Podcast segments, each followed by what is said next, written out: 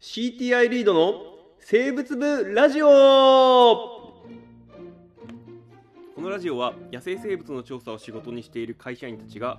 体験談や考えたことを発信しリスナーの皆さんと生物について共に考えていこうというラジオでございますはい、どうも始まりました。リード生物部ラジオでございます。はい始まりましたははい、河村です。い上田ですえーと、おー今1月の何日だっけ ?20 何日まあ、まあ、あわからないやまあ、わかんない。20何日だ。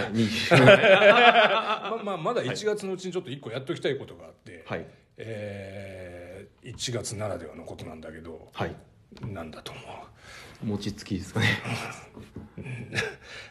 そうだ ね。ラジオでやっても全然伝わらないんで、それはやめておこうか。音だけ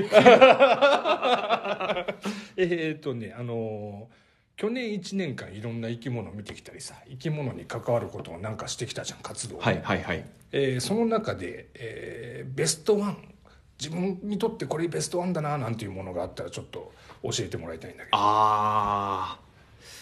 なんか去年はなんか仕事が忙しくて全然ねフィールドに出てないんですけど、ん強いて言うなら論文をうんなん出か版したことです かね強いて言うななっていう顔じゃないぐらいドヤ顔これだもんね初のインパクトファクター獲得なんだもんねそうそうそうそうんでえーちなみにどんな論文かあ教ええーっちょっとと細かに教えてもらってあまあ細かじゃなくていや教えてもらっていいかなあの就職して3年目ぐらいから、いやまあ就職した時から考えてたんですけどちょっと研究をしたいと思っていて、うんで3年目ぐらいに研究テーマを決めたんですね、うんで何を始めたかというと、まあ、昆虫の、まあ、分類学的な研究とで分類学っていうのは何かとうんわかりますかいやまあまあ、あのー生き物を、まあ、仲間同士でまとめていくっていう作業だ,、あそうですそうですだったりあとは、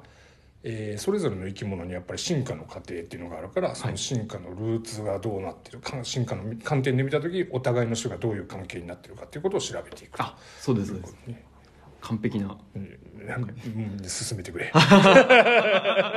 で、まあ、ぼ僕はあの、まあ、カメムシが専門なんであのちょっとカメムシの仲間でやりたいなと思って選んだのが、まあ、サシガメというグループで、なるほど。まあ、あの前ラジオでもお話しましたけどサシガメの前前前なんだっけ針刺し。ハリサシガメで今今回回はは細サシガメを やってみやってみましたなるほどね。うん、で、えー、と細サシガメっていうのはあの、まあまあ、その名の通りちょっと細長いサシガメで、うんあのせ世界からあ世界からは90種ぐらい、でうん日本から2種類知られてるんですよ二種類しかいない。 2種類しか知られてない、うんでも不明種がその倍以上いるんですよ じゃあほとんど名前ついてないんだ。そうですそうです、なるほどね。名前ついてない、あるいは名前がわわからな。ないわからない。でえーっとまあそれをちょっと研究しようと思って、うん、うん最初にちょっとやってみようと思ったのがえーっとそれそのうちの一つでえーっと奄美大島からオスが一つだけ知られているっていうほうほうほう。スケバホソサシガメというのがいるんですね、いや、好き。あ、なるほど。いいですかいやいやもうえちょっとえ一回ガス抜きで言わせてくれこれ、はいバーをベに変えたい これ言っとかないと俺途中で吹いちゃいそうな気がするで、 まあはいはいでえーっとこれあの奄美大島でオスが一つだけっていうことだったんですけど僕うん宮崎で一つ取っていて、うんでまあ同じやつじゃないかと思って、うんでもう一つは別の僕のあの虫仲間の人が宮崎で取っていて、うん宮崎のやつが2つあったんですよなるほどで奄美大島のやつ1つを、うんえーっとまあ、借りうてん研究したんですねうんでえーっとまあこいつがどういうそんどういう存在かというか、うん何者かっていうのが、まあ、この時点で2通りの可能性があるんですよはいはい一つは、うん一つ目はえー、と海外にいるやつと同じで日本から記録がないっていうなもるのほどなるほどそれ未同定種、うんまあ、未同定種なのあれけどみうんでもう一つが世界中のどこにも知られていない、うん要は新種ですよね未記載種なるほどうんの2パターンで、うんまあ、それのどっちかっていうのを調べまず調べました、でどういうふうに調べるかっていうと,、えー、と少なくともアジア全体で、うんえー、と記録されている種全部と比べて、うんどれのどれとも違いますよってなれば、うんまあ、新種,、ままあ、あ新種新種だろうと考えてよくて、うアジアとかその、ね、あの日本の周り、まあまあそうだよねで逆に、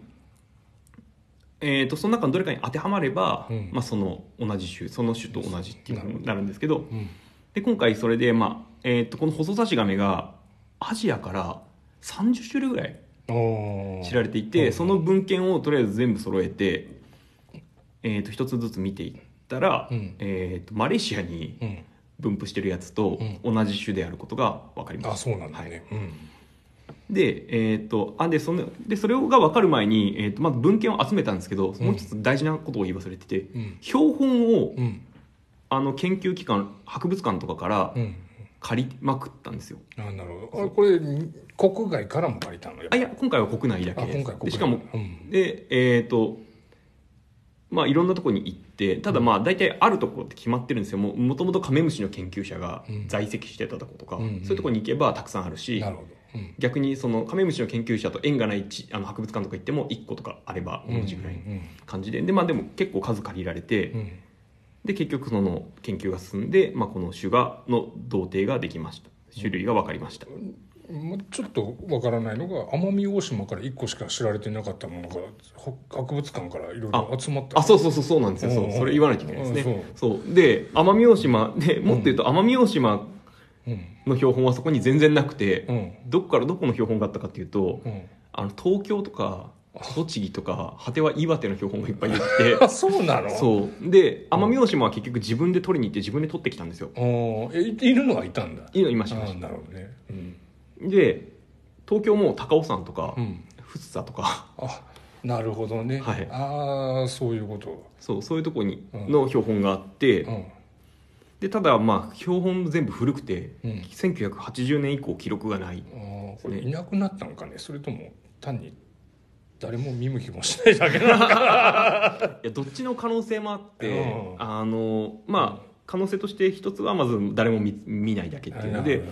あの取るのがすごい難しくて植物の、うんザ草むらの植物の根際にいるんですよ、うだんなるほからそういうところに潜って探さないとうん取れないんで、普通に網振ったりとかどうんあの樹木をこう叩いたりとかしてうもん絶対取れないっうん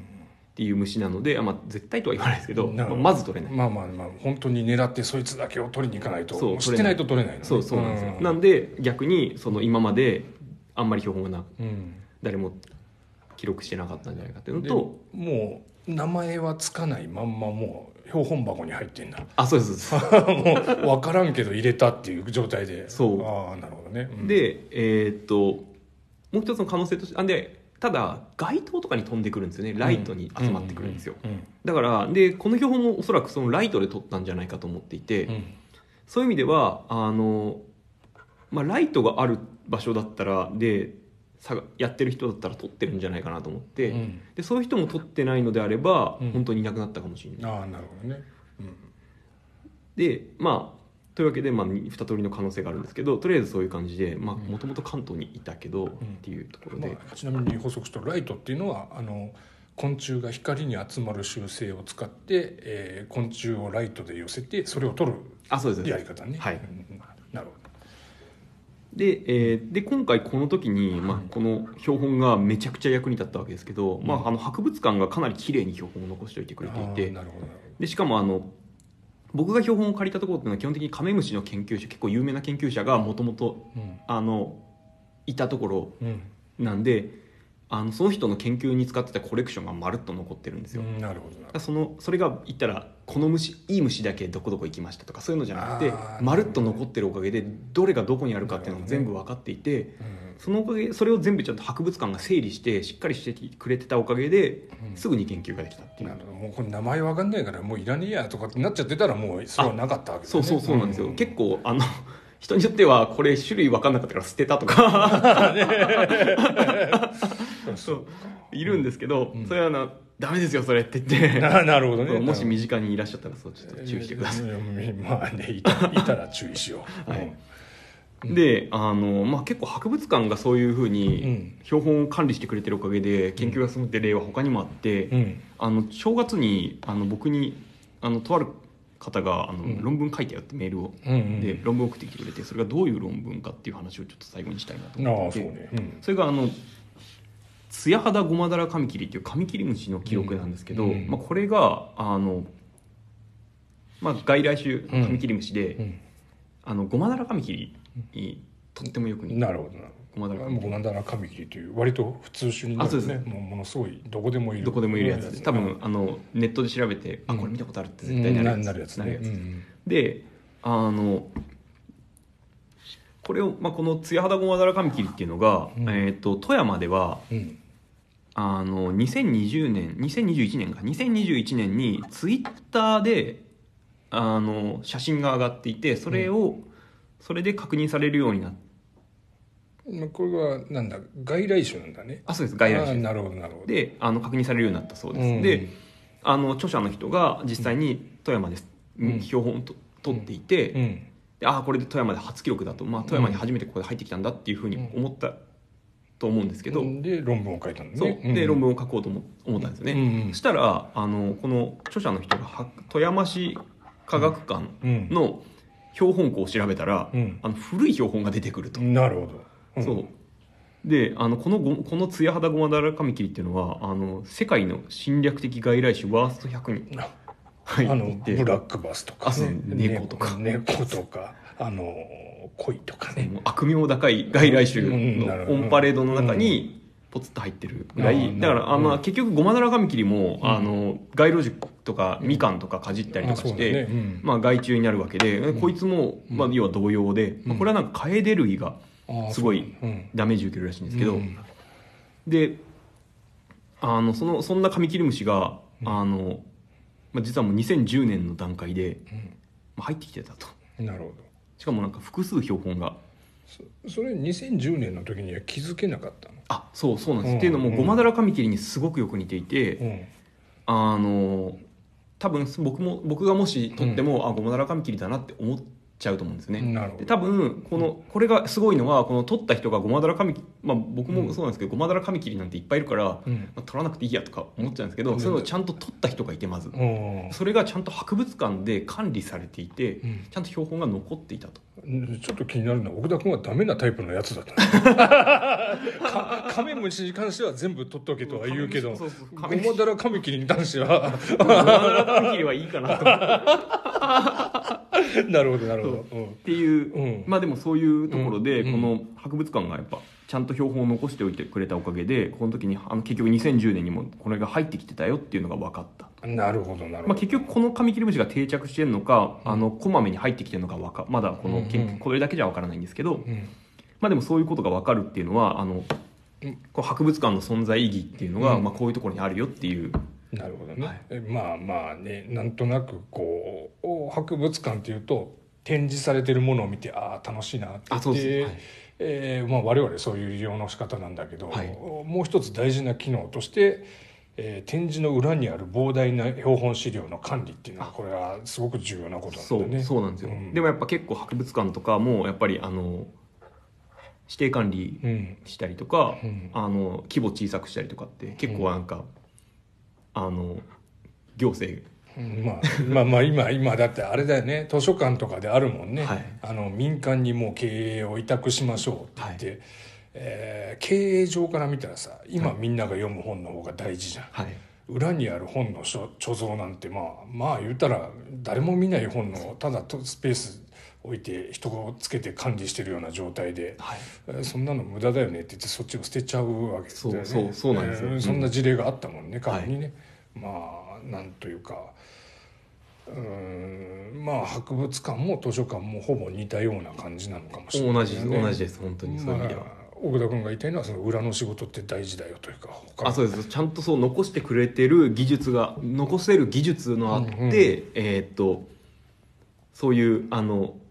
そういう残せる技術のある人を、んがちゃんとこうの残しておいてくれるような環境っていうのはすごい実は大事なんですけど、うそうそういうのってなかなかやっぱりん、なるほどそこ世間には伝わらない痛感したと痛感しましたごまだら髪切りは捨てちゃうけどごまだらカミキリ 僕僕今年去年かつくばでごまだらカミキリ何匹も見たんですよねうんうんこれツヤ肌ごまだらカミキリだったかもしれないなと思ってちょっとなんかああお仕事したなと思ってあなるほどねえ分か分かってることにしか目を向けないじゃないかまあでも本当そうなんですよね、そうそうだよねそうまあでもそう、うんでもっと言うと今わからない虫がいても後で分かるかもしれないっていうことを考えると、そうだね、うんまあそれまあ虫に限らず生き物に限らずなんですけどだからそういうのいやそういうものはちゃんと残しておいて、うん後の人が見れるようにしておけばいつか日の目をねそうだねいるかもしれないうんもう家家の中だとね今使うものだけにしてあと全部捨てなさいなんて言われるけどねそう僕今引っ越しの準備でめちゃくちゃ捨てててめちゃくちゃ辛いんですよなんか難しいとこだね難しいこれはもう世の世のね、はだなんだろう皆さんに訴えたいいまあ家で訴えたいのかなどっちかというとあ の見えてるものだけが全てじゃないよとそうそうそうそういうことが誰かに伝わればいいなとこのラジオで言ってみます。はい、ということで今回はそんなお話でした。はいはいありがとうございました